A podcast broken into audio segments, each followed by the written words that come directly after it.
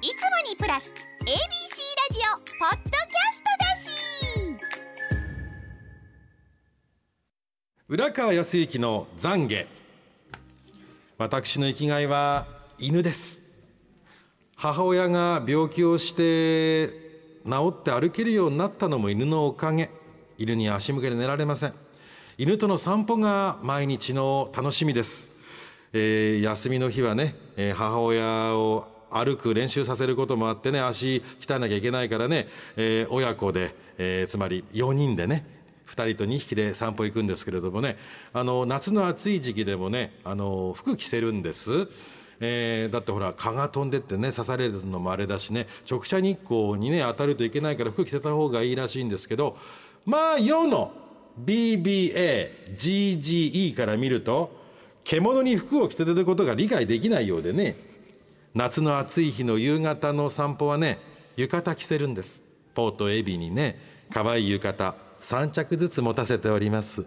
浴衣を着て散歩行くとねまあ可愛い浴衣この季節にぴったりですスイカの絵が描いてある。わあうちわがって言われるのに向こうから歩いてきてるランニング姿一枚のまあ細かいことは考えないガサツそうな GGE 年の頃は75から80の間ぐらいでしょうか？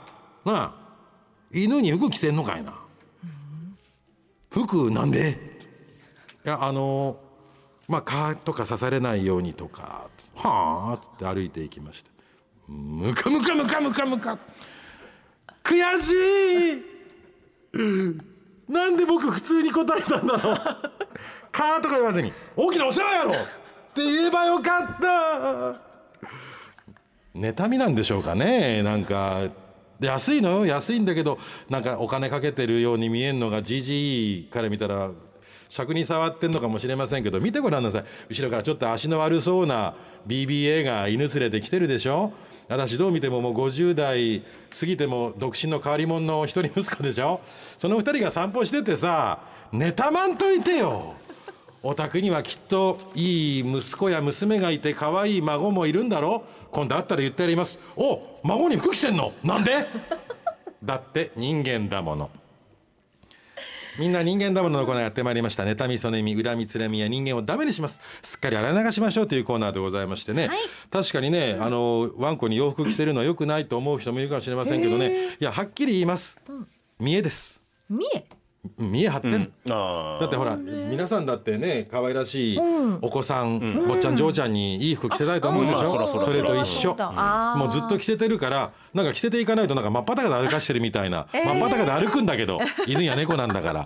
だけど服着せたいのよ。でね可愛いね浴衣近くのホームセンターで売ってんのよ、そう高くないの。あわかります。一着2 3千円ぐらい。そうなんだ。まああの生地の量からしたら高いかもしれませんそうけどね。やね。ちょっとやもんね。だからそれをね着せてた。可愛いんだけどなんで着せてんの？それを普通に答え私は喋りの仕事してんのに起点が効かない。いやそこがなんかええ人やな思いますわ。なんか普通に。でもそのもう後ろ振り返ったら道曲がった瞬間にバーカってやりました。でそれはもうそこでなんか普通のこと返してよかったんちゃいますか、うん。浦川さんの本気のね言葉の一撃なんてもうその GG は切られたことも気づかんぐらいね切られたことも気づかんうちにこうあれですよ。お前はもう死んでいるもうね。えほんまや一歩踏み出すもうねもうはい。それでちょうどよかった。北斗の拳連載40年ということでね。えーよう知ってはんな思いもよらんところの知識出たわ。一番薄そうやのにそこ。ええ。知らないですよでは、はいい、きます。68歳女性ラジオネームのんすけ姫さんの人間だもの。先日市の健康診断を受け終わり更衣室で着替えて外に出ようとしていると私の前に立ちはだかるように立っていた全身ピンク色のおばはんが私に向かって「ここは女性専用の更衣室ですけど間違えてますよ」と言いました。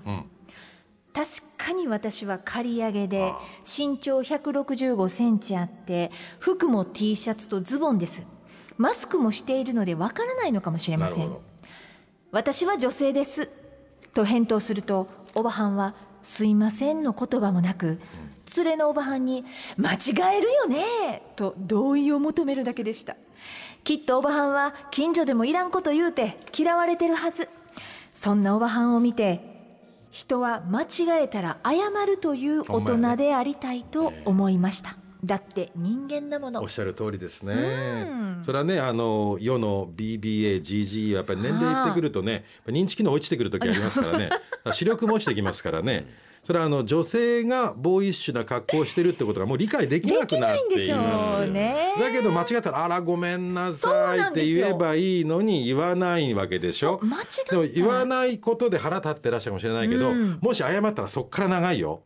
あらごめんなさい間違っちゃった私のたちの時代はねそういうもうね男の子みたいな顔格好してる子はねあんまいてへんかったそんなしとったらねもう近所から怒られてね私のねあの中 中学校の時の同級生は延々喋ってえらい目合いますね。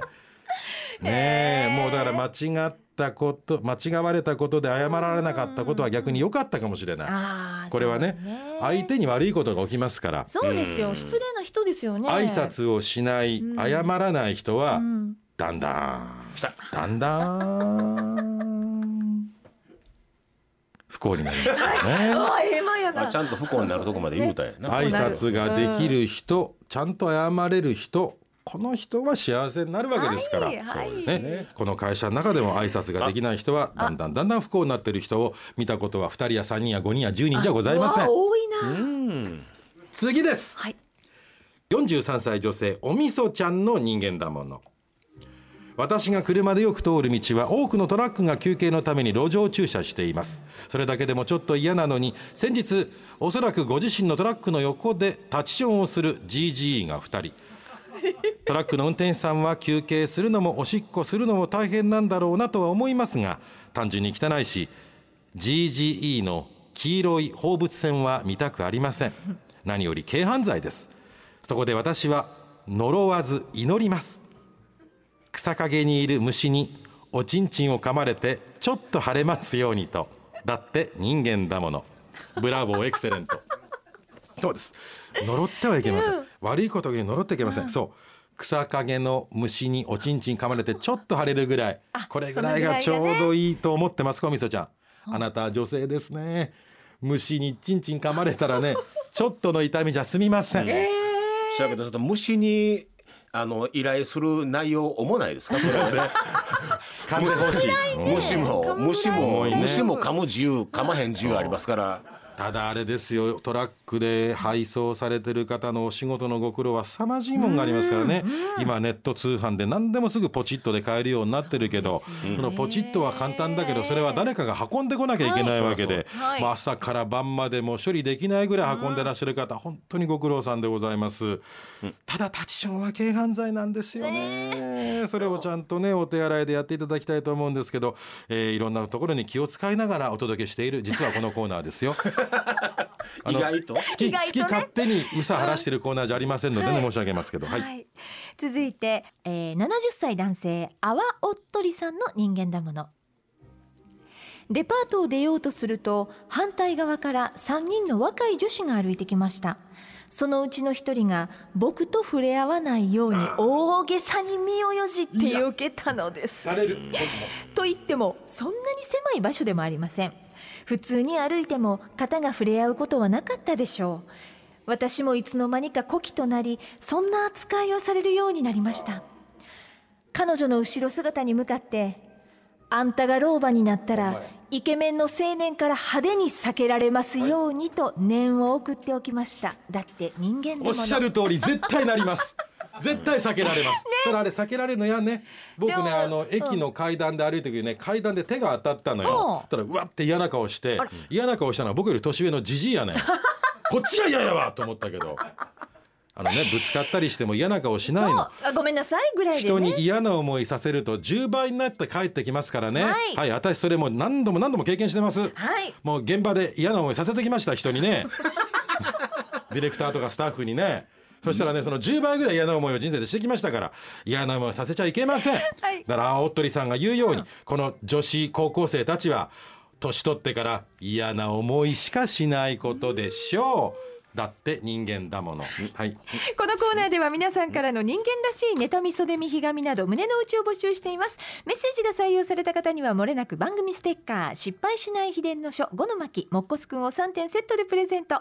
メールの方は ura アットマーク abc 一0 0 8 com ファックスは0664511000おはがきの方は郵便番号530の8004 ABC ラジオ裏の裏みんな人間だものの係までお待ちしています私デパート好きでねいろんなとこ行ったらデパート必ず入るんだけど、はい。徳島の人でしょ？青鳥さん、デパート出ようと。徳島徳島そごうがなくなってデパートなくなってるはずなんだけど。なんかワンフロアだけあるとかそういうパターンかな。高松に来はったんかな。それ教えてください。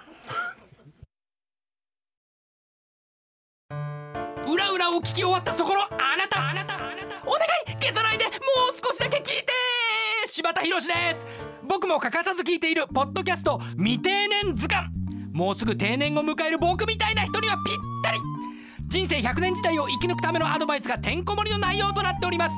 ガッチの赤裸々な話も聞くことができたりしていろいろ苦労してたんやなガッチ。あ僕が担当している旅ラジの番外編聞く旅も聞いてください。柴田博でした。